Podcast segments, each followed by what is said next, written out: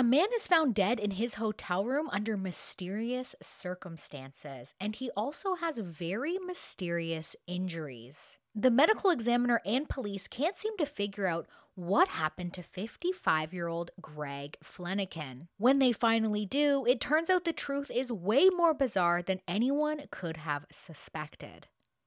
This week's episode covers multiple unrelated deaths that occurred in hotel rooms around the world and the incredibly unbelievable truths behind them all.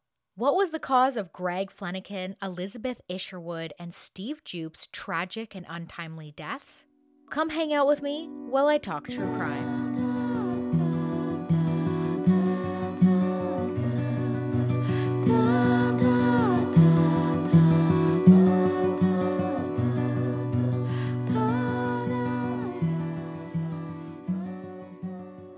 And welcome to Hell No, a true crime podcast with your host, Lauren Lucio. I love a good hotel room. What's not to love? Clean, fresh linen, a bathtub, free soaps, throw in a free continental breakfast with an unsupervised waffle making station, and call it a good time.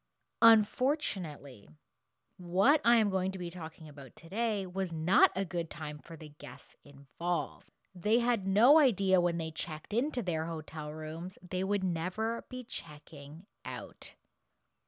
The first case I'm going to talk about is Greg Flanagan, a 55 year old businessman in the oil industry from Louisiana, out on the road doing his job. Beaumont, Texas, September 15th, 2010. MCM Elegant Hotel.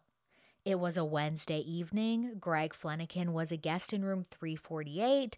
He was enjoying his evening, lounging on his bed. He had all of his indulgence and paraphernalia around him. He had his cigarettes, a lighter, an ashtray. He had chocolate. Uh, he had a root beer. And in case anyone was wondering, the chocolate was Reese's Crispy Crunchy Bar. For some reason, that was that was struck me as interesting, so I put that in. It's always food related with me. I don't know why, but this evening, Greg Flanagan, he had his Reese's Crispy Crunchy bar, he had his root beer, he had his cigarettes, ashtray lighter, he had everything around him, and he was having a good time. Greg was slowly chipping away at his stash of goodies, you know, all while watching Iron Man 2 in his dark, cool, air conditioned hotel room. Sounds like an amazing time. Sounds like a wonderful time. Sounds like a vacation. The next morning, Greg's wife calls his coworkers and she says, Hey, I haven't heard from Greg. I'm kind of worried. He calls me every morning and I've been calling him and there's no answer. Can you can you go check on him? His coworkers look around and they're like, "Oh yeah. Well, yeah, maybe we should because he's not here and and that's weird." They head on over to the hotel where Greg is staying. They knock on his door. They don't get any answer. Uh, now they're thinking, hmm, this is very weird. Maybe we should get someone to open this door. So they do. They go and get someone to open the door. And when they get the the staff at the hotel to, to open this door, they find a lifeless Greg Flanagan face down on the carpet by the door. His skin is a bluish gray hue. He has a uh, finished cigarette and it's it's still between his two fingers and it's kind of like cupped and that hand's kind of in this like cupped motion and it's under his body as if he died holding this cigarette. Like it was perfectly in his hand. He's face down hand under his body with a uh, cigarette in it that he had been smoking. Police and ambulance were promptly called when they arrived on the scene, they look things over and they don't think anything sinister had happened. Greg's room still had all his cash and valuables in it. Apparently, he had a fat stack of $100 bills in his wallet and it wasn't even touched. That big fat stack of hundies was still there. Nobody took them. There was no signs of forced entry, nothing was missing, nothing was askew. This really reminded me of Bob Saget because Bob Saget died in his hotel room. And I always wondered what exactly happened there because I'm pretty sure they said Bob Saget had some kind of blunt force trauma, yet they couldn't find anything that he, maybe he was possibly hit by. and there was no sign that a fight had taken place in his hotel room. I don't know. This when I started hearing about this case, I was like, "Whoa." I started thinking about Bob Saget. But back to Greg. So in this case, there was no robbery, no forced entry. All the valuables are there. Greg, he didn't look like he had been in a fight.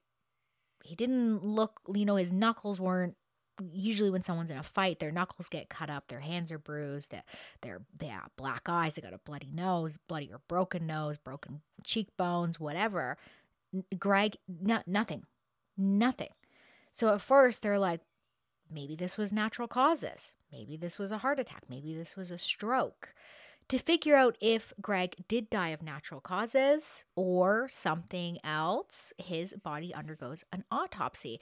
And this is what the medical examiner says. The medical examiner, Dr. Tommy Brown, he says there was an obvious abrasion on Greg's left cheek from where he had landed face first on the carpet. No, that was no mystery. But what was mysterious was that the groin area seemed to be affected something terrible. It looked like Greg had been hit in the groin area so hard that there was bruising going from the groin all the way to his right hip. There was a half inch cut on the scrotum accompanied by endemia fluid, and the sac was visibly swollen and discolored. Ooh, sounds painful. This injury, it was very odd. Who would have wanted to cause such damage to Greg's groin area? We don't know. This may be very odd, but it still didn't tell Dr. Tommy Brown what killed Greg. The next step in the autopsy was to see what was going on inside of Greg. Was there any injuries to his lungs, heart, liver, kidney, anything like this? Was this a heart attack? Was it a stroke? The findings when he goes in, it gets even more odd. Gets even more odd. There are lacerations seen on the intestines, liver, and stomach. There is a hole in the right atrium of the heart, two broken ribs, and there was also partially digested food that had come out of the intestines like it was ripped out somehow. The intestines was ripped open and food came out. And there was more blood than to be expected when the chest cavity was opened initi- initially. This all means that there was a lot of internal damage, a lot. But the question is, how was it all cost? How was this all cost? The only bruising is the groin and the hip area. Dr. Tommy Brown believed that Greg must have been beaten slash crushed to death. So beaten and or crushed to death. He must have been kicked in the groin and also received an incredibly hard blow to the chest. According to these injuries, Greg wouldn't have lived longer than 30 seconds after whatever had happened to him. Greg's death was not labeled as a natural death, but as a homicide. My first thought was how would a blow to the chest cause a hole in the heart? And also, if he was alive when he received the blows to the chest, why wasn't there any soft tissue damage on the surface? If he was alive and someone hit him very hard in the chest, you would see bruising. Blood vessels would break. I'm sure police were asking the same questions, trying to piece this mystery together, and it was just a real jigsaw puzzle. Detective Scott Apple was assigned to this case, and he couldn't make sense of the autopsy report. In fact, he called Dr. Tommy Brown and he was like, What the fuck is this? What am I reading? What's happening here? Dr. Brown, he was like, Yeah, it's weird. Figure it out. He also said that these injuries are usually common with crash victims or someone who had been crushed by a large object, as if that was going to help the detective. How could Greg have been beaten to death, yet have no bruising on his face or arms or legs, just his groin? Uh, and Greg didn't look beat up. There was no blood anywhere except for inside Greg's body that had, I'm assuming he was internally bleeding but no bloody nose, no bloody fists. What happened? And if he was crushed by a large object, where was the object? If Greg was crushed elsewhere, then how did he get into his room? Nothing was making sense. The report stated he would have only had 30 seconds to live, meaning the attack would have happened there, or Greg's body was moved there after the attack. Detective Apple had asked people in nearby rooms if they had heard any fighting coming from Greg's room, and everyone said no. There seemed to be no sign of a brutal beating happening in Greg's room. There was a small incident the night Greg died, didn't really seem related. And that was Greg had called reception that evening to let them know a breaker must have blown while he was using the microwave. This power outage caused by the breaker being switched was fixed by 8:30 p.m. when a maintenance guy came into Greg's room and switched the breaker back. Not only Greg's room was affected by this, but also the rooms under his and the rooms across the hall. And beside his had shorted out because of this, but it was fixed in no time. When the detective looked into the maintenance guy, he saw the maintenance guy had a sex offender record. This raised red flags.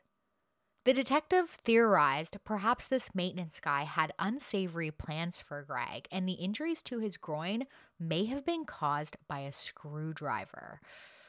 Yikes. This theory didn't last long, and the maintenance guy was cleared. Detective Apple questioned a group of guys who were all staying at the hotel for work, thinking maybe there had been a fight between these guys and, and Greg, but they were also cleared. Their room was right beside Greg's room. It was room 349, Greg was 348. Detective Apple, he had a theory that maybe when the breaker blew that night and the power went out that those guys were all drinking in in possibly one of those rooms and they got mad and they went to ask Greg what happened and then something led to something else and then that turned into a fight. But upon questioning, apparently they were all very nice and polite men who knew nothing about Greg's death.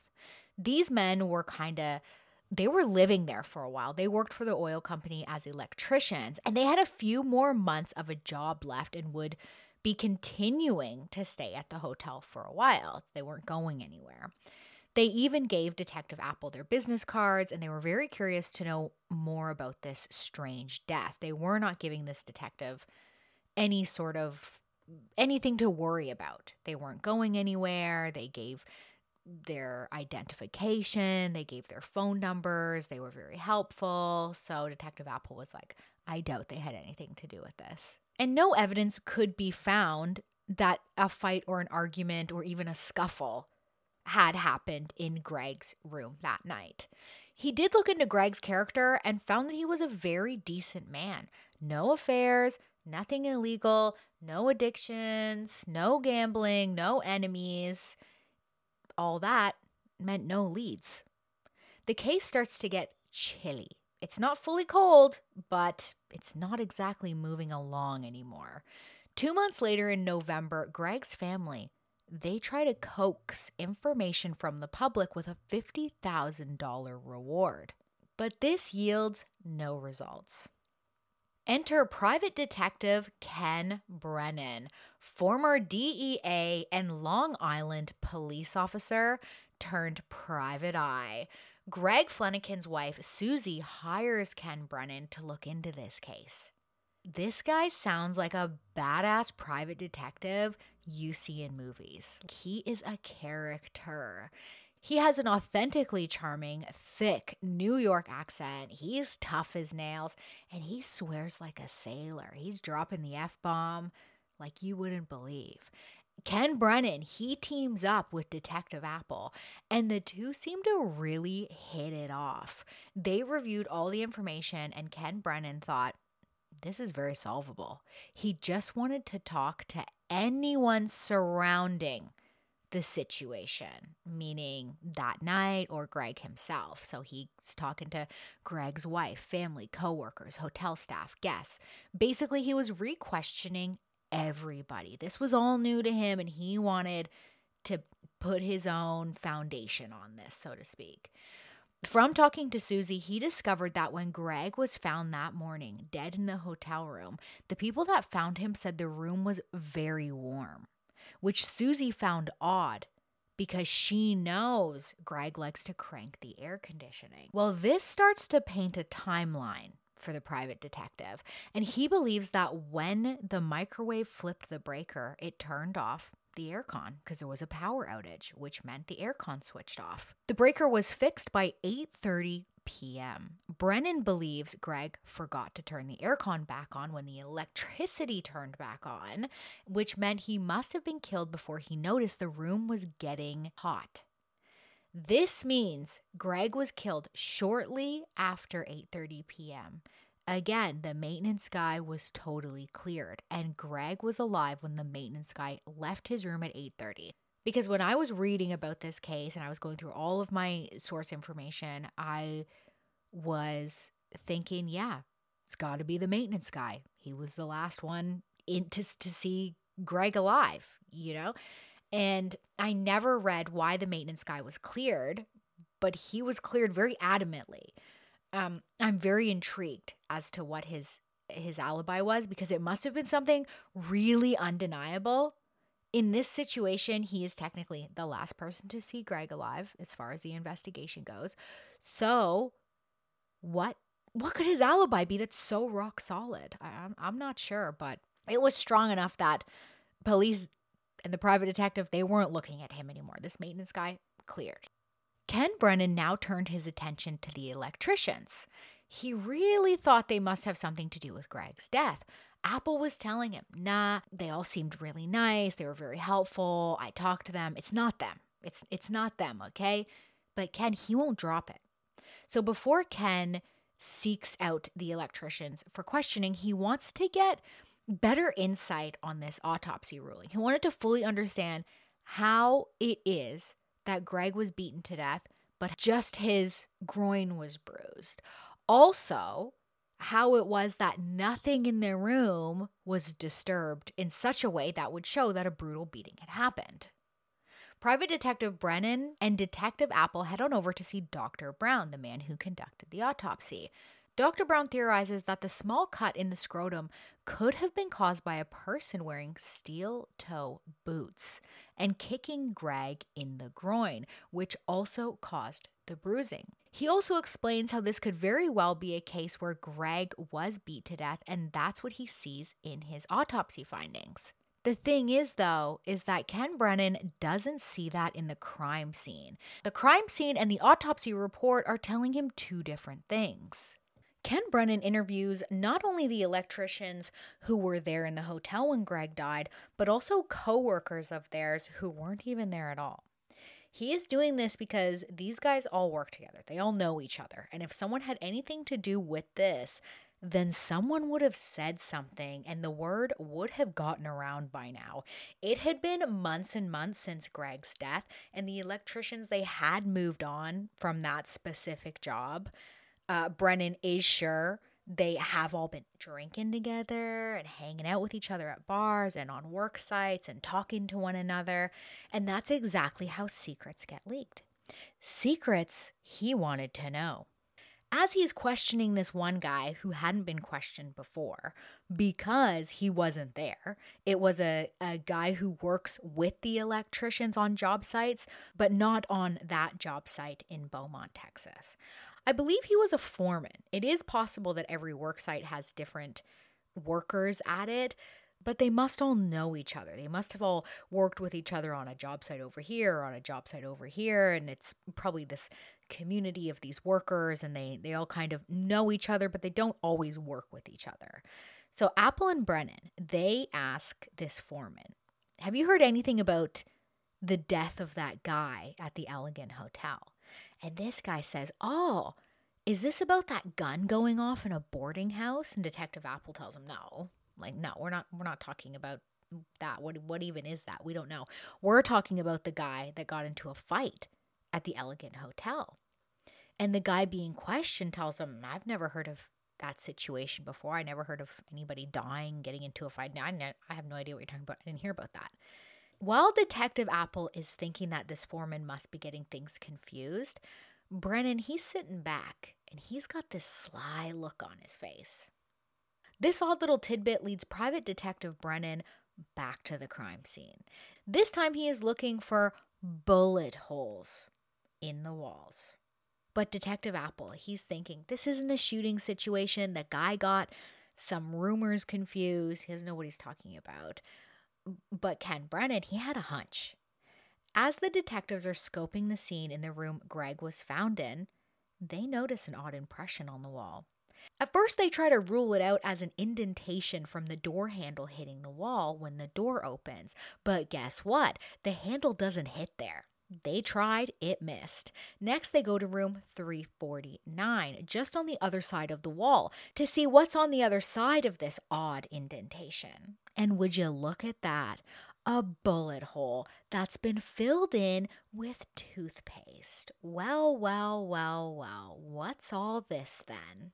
When the toothpaste is removed, they shine a trajectory laser through it. It lines up perfectly to where Greg was sitting on his bed, eating all of his snacks, smoking his cigarettes, watching a movie, enjoying the air conditioning after work. That trajectory laser goes right to where he was sitting. And they know that because all of his snacks, everything was laid out on the bed. You could see where he was sitting and where all of his stuff was. Could this mean that Greg was shot? What about the autopsy findings, though? They say he was beat to death. There was no bullet found, there was no bullet hole. Something's just not adding up. Unfortunately, and this is a huge unfortunately, Greg's body had been cremated, which means there was no possibility of exhuming the body. But they did have photos of the autopsy. They go back to Dr. Brown and they tell him their theory. Dr. Brown, he cannot believe what they are saying. He is positive there was no bullet wound and no bullet found. He's like, I examined every thing inside of him. I examined his heart. I examined all of the organs. I never found a bullet. And they all decide to look at the photos. So like, well, let's look at the photos. And as much as Dr. Brown didn't want to admit he was wrong, he ended up doing so. The bullet entered through the scrotum. Since the skin there is loose, it folded over the bullet hole, looking like a laceration or a small cut. Once the bullet entered Greg's body, it went up through the intestines, liver, and stomach, causing that undigested food to spill out. The bullet also went through the right atrium of Greg's heart, causing that hole and his immediate death. If I had to guess, I'd say the bullet was lodged in his heart while he was cremated. But they said that cremation gets so hot it would even incinerate a bullet. The next thing the detectives want to do is find the men who were in room 349. These men had previously been questioned, actually. It was two of the electricians, but neither of them had ever said anything about a gunshot that night. The first guy they question is Tim Steinmetz.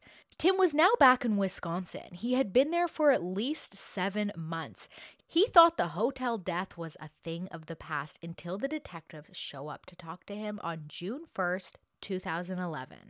It was a game of cat and mouse, but eventually Tim admits that a gun had gone off accidentally in their room the night before Greg was found dead.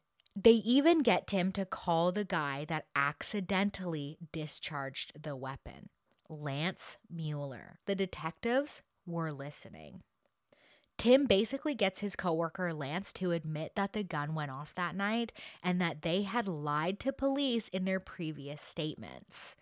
Damn, that's some good detective work. All the detectives knew was that one foreman had heard that a gun went off in a boarding house with no specific detail, and then they find a bullet hole in the ho- hotel room wall, and they have no idea when that hole was actually put there. They have no way of even knowing that. And now, with those little tidbits of information, they have a full on confession, basically.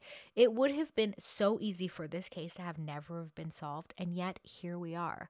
And Tim was eager to go along with detective plans because they had actually threatened him with jail time. They got him to sign a written statement that said nothing about a gun being discharged. And then when he did, they were like, You are to go to jail because we know you lied. And he was like, Whoa, whoa, whoa, whoa, whoa. Okay, I'll tell you everything. A gun did go off. And then all of a sudden they get Tim to to call Lance and then Lance is like didn't know the detectives were listening and yeah, he admits to it.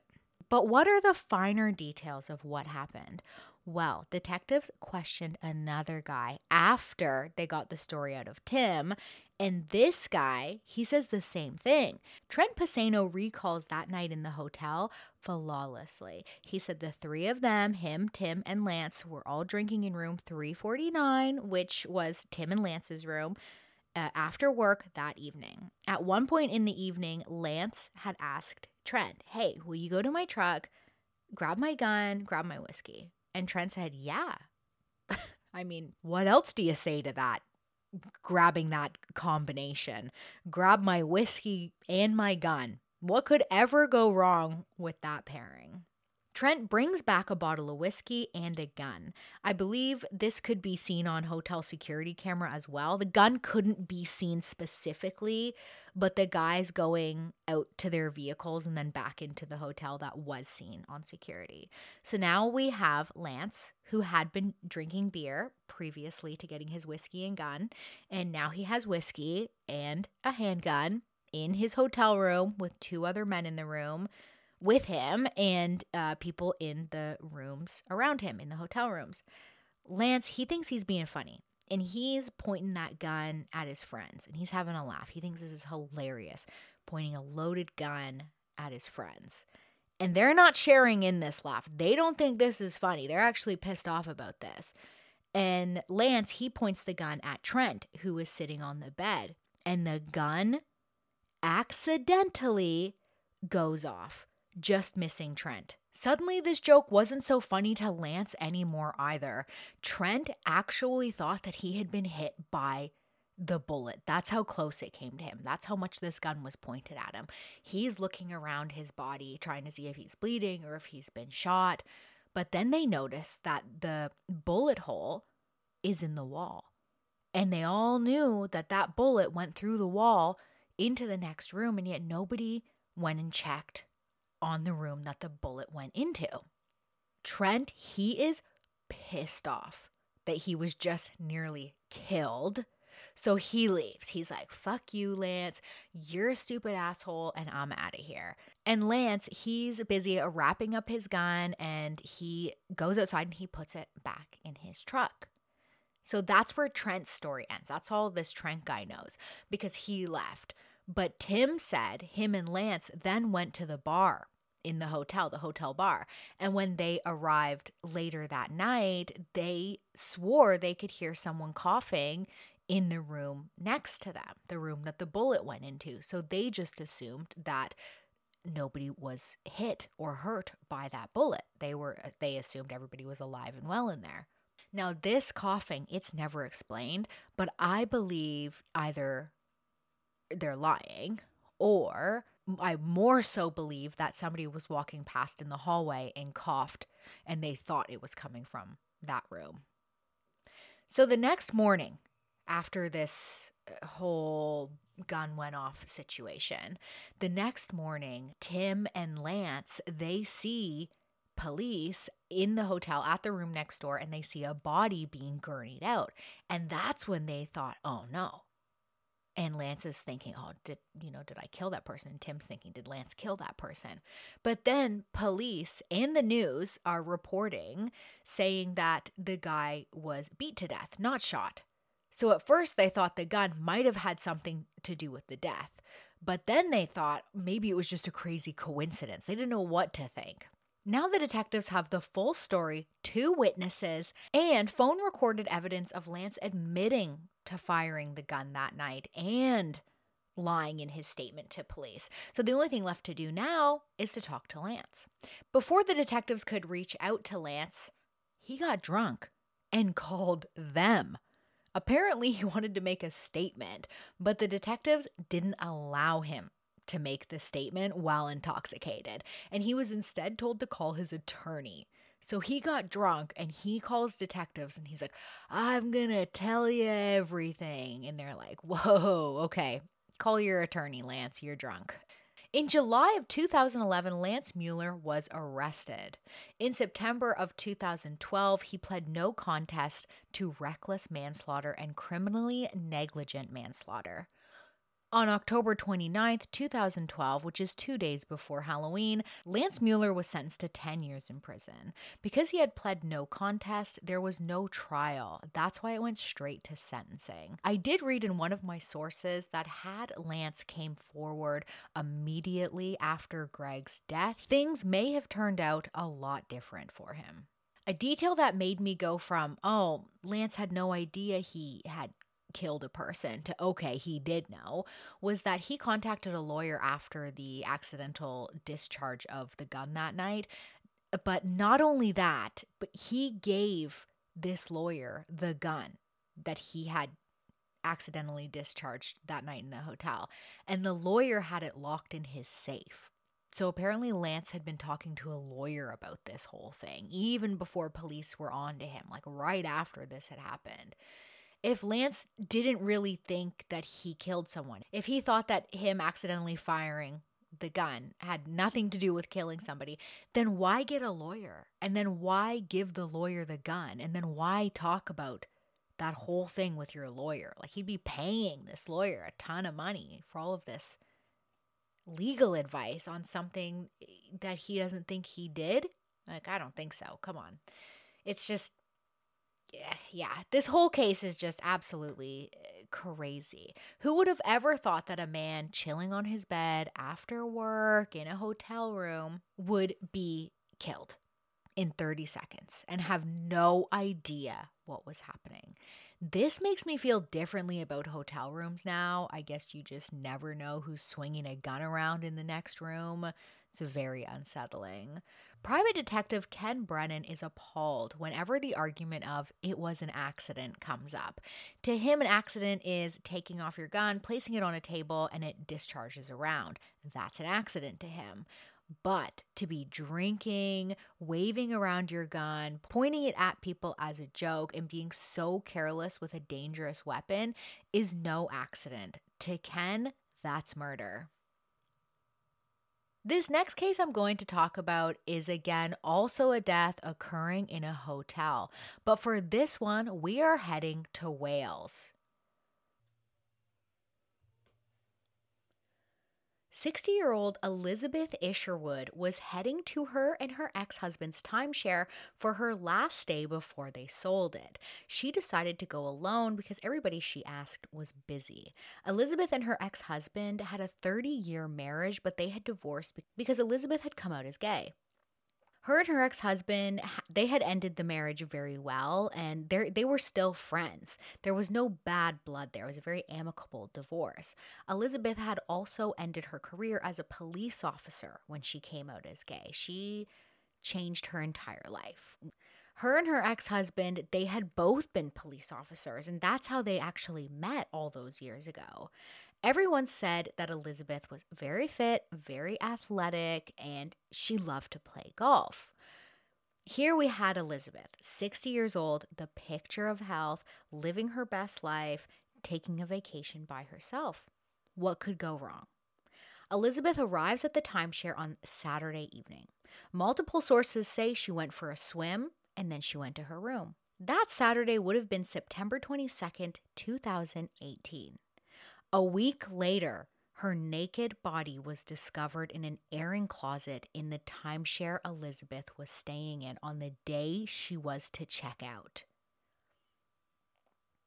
Her body was discovered by maintenance workers who were sent to check out a possible burst pipe as a water leak had been reported.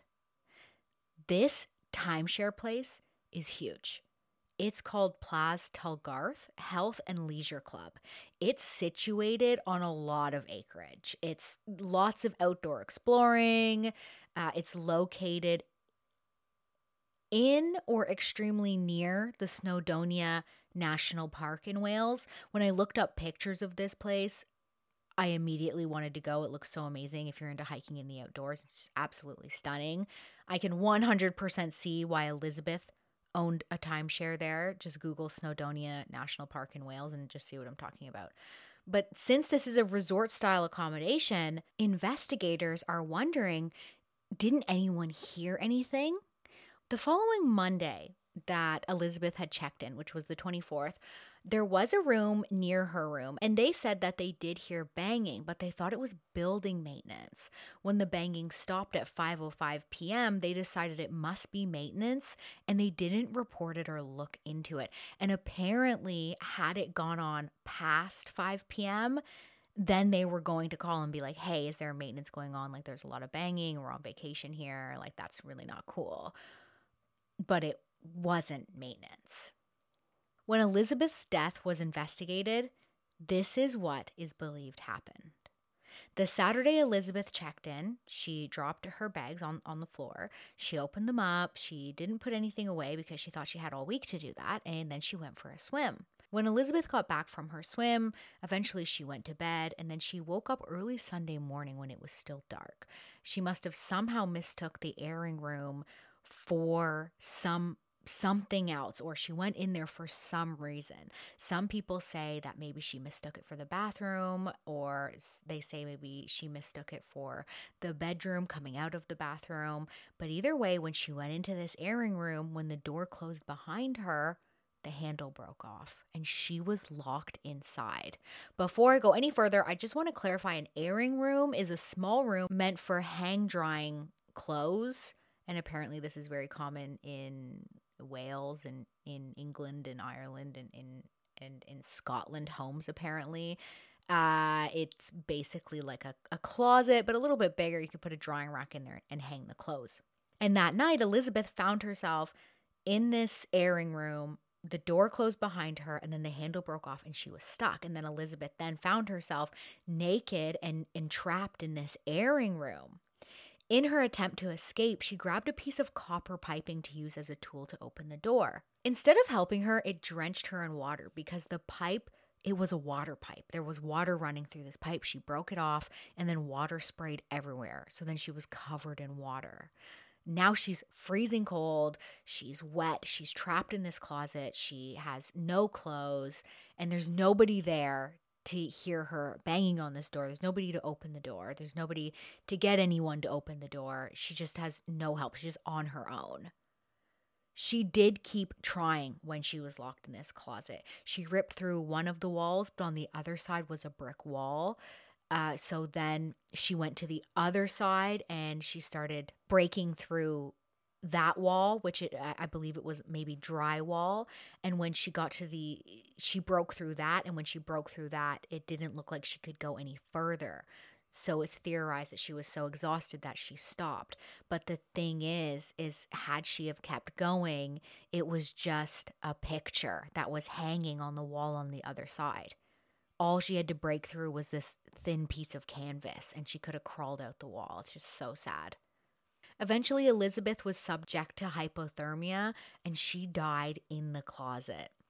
The coroner couldn't give an exact time of death, but it is speculated that she died that Monday, which would mean the banging that the other guests heard was Elizabeth, and they claim that that stopped about 5:05 p.m. It wasn't until her checkout date that her body was discovered by maintenance because of that broken water pipe that Elizabeth had broken a week earlier. The cause of death was labeled as accidental. It was a combination of all that bad luck that killed Elizabeth. I do have a theory on what happened.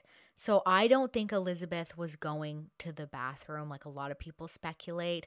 I think maybe she was looking for extra linens or pillows and she went into that airing room to see if there was any extra pillows or blankets or anything and the door closed behind her. This was her timeshare. I'm assuming she had been there many times before. How could she not know where the toilet is or or what door led to her bedroom. Also, one source said that the airing closet was inside the bathroom's ensuite. So wouldn't that mean she was already in the bathroom? How could she get lost looking for the bathroom when she's already in the bathroom? I don't know. That's just my thought on that. As for the detail of Elizabeth being naked in that cupboard, everything that I read, uh, the, the those articles said that she had been sleeping and then she got up and then she got locked in this closet and she was naked. So I'm just assuming that she was sleeping in the nude. This story though, it just it, it's it just seems really bizarre to me. She has all of this bad luck. It just gives very demonic or like paranormal activity or something like that. Like something seems really askew here. There was talk of a lawsuit, but I couldn't find anything about whether or not that went through. I don't know where that's uh, standing. It's it is such a terrifying death uh, for Elizabeth, just getting up in the middle of the night and then all of a sudden you're just in a dangerous situation. It, when you should be in an extremely safe place. I mean, you're basically in your bedroom sleeping, and then all of a sudden you're trapped in a closet covered in water and then you get hypothermia and die. It's terrifying. It is just, there's so many terrifying elements involved in all of that. I do have one more case I would like to go over before wrapping up this week's episode, and this one takes place in Paris, France. June 2006, 40-year-old Stephen Jupe and his partner, they were in Paris catching a Robbie Williams concert. The couple was from East Sussex in England therefore were staying in a hotel. These concert tickets had actually been a Christmas gift to his partner from him. The concert went well, they returned to their hotel room, and they went to bed. The next morning, Stephen woke up and said he was going to take a shower and then they should go out for lunch or perhaps go see some Parisian sights. Stephen gets in the shower. Getting in the shower is such an everyday occurrence. Who would ever think something is going to go wrong? Moments later, Stephen's partner can hear him screaming, and she runs in to see what's wrong. What she sees is something I'm sure she will never forget. Stephen had both hands on the shower rail and she didn't know what was happening. So she reaches in and she turns the water off. She's thinking that the water is very, very hot and perhaps that's why he's screaming and, and acting the way that he is. So she immediately turns the water off. Stephen, he's shaking and he looked very odd and he managed to muster the words, Don't touch me, don't touch me, electric. His partner did try to touch him though, and in doing so, she felt electricity shoot up her arms and she had no choice but to let go. She then ran to the phone and told the staff of the hotel that her husband was having a heart attack. By the time she got back into the bathroom, the electricity must have lost its connection because she was able to try and perform CPR. Due to the unfortunate position he was in, she could not move him to perform CPR properly. By the time emergency services arrived, Stephen Jupe was pronounced dead. So, what the hell happened to Stephen? It is believed that dodgy electrical connections caused the death of Stephen Jupe. There was a light fixture above the shower, and let's just say it was wired very badly. The housing of that fixture had become live with an astounding 230 volts of electricity. Stephen must have somehow moved the shower curtain pole near this fixture or even touched it, and that's when the electricity went through the pole and through Stephen. Coroner Veronica Hamilton Deeley said this to the Argus. Quote, the circumstances were perfect for the opportunistic current to use him as a means to earth itself, electrocuting him as it did so. Unquote. By perfect, she is referring to the water, the dodgy electrical work, and the shower uh, curtain rod. It was just, it was just the, it was just the perfect nightmare storm. His death was ruled electrocution. What I don't understand is how he moved this pole close to the light. Who was in the shower moving around the curtain rod? I don't, I just don't, I just find this hard to imagine. I'd really like to see a setup of the shower to understand this better. I couldn't find a picture of it. I'm thinking maybe he was a very tall man and he grabbed the shower curtain rod and maybe that moved it like a centimeter closer, or maybe it came off when he grabbed it and it kind of like, I don't know, came off and, and headed towards the ceiling. And it just got very close, like the coroner was saying, very close or even touched that light fixture. And even if it got close, the electricity jumped from that fixture to the pole and then through Stephen it just seems like a a scene from Final Destination. It's just so terrifying. The coroner did explain it like this. Quote, Mr. Jupe was electrocuted in circumstances where he was holding the shower curtain pole while showering, standing in the bath. The pole became live because it moved and had come into contact with or into very close proximity with the end shield of a wall mounted lighting fixture or luminaire. Unquote. And I pulled that quote again from the Argus, which I have linked. Stephen's partner must have been absolutely mortified. In that same article I just referred to, she described Stephen as looking up at her with no expression on his face when she returned to the shower to perform CPR after calling for help. And that is just very sad and just very scary. I wouldn't be surprised if there was a, a hefty lawsuit over this one.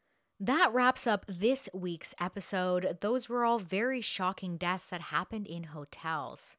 To think you can just be doing something like relaxing on your bed after work, looking for linens, or showering, and then all of a sudden you're in a nightmare that ends your life. Just terrifying. I hope all the families got justice in every one of these cases. If you're feeling supportive, please rate five stars on Spotify or Apple Podcast. Maybe even leave a nice comment or review if you are feeling up to it. If you'd like, you can get weekly updates on TikTok and Instagram at hellno underscore a true crime podcast. Send me an email about something spooky, eerie, paranormal, or just downright dangerous, and it could be read on the podcast during the Halloween special. Fact and fiction, long or short, just let me know who to give credit to and if it's real or not. The email to send those to are hellnopodcast at outlook.com. Thanks for listening and see you next week.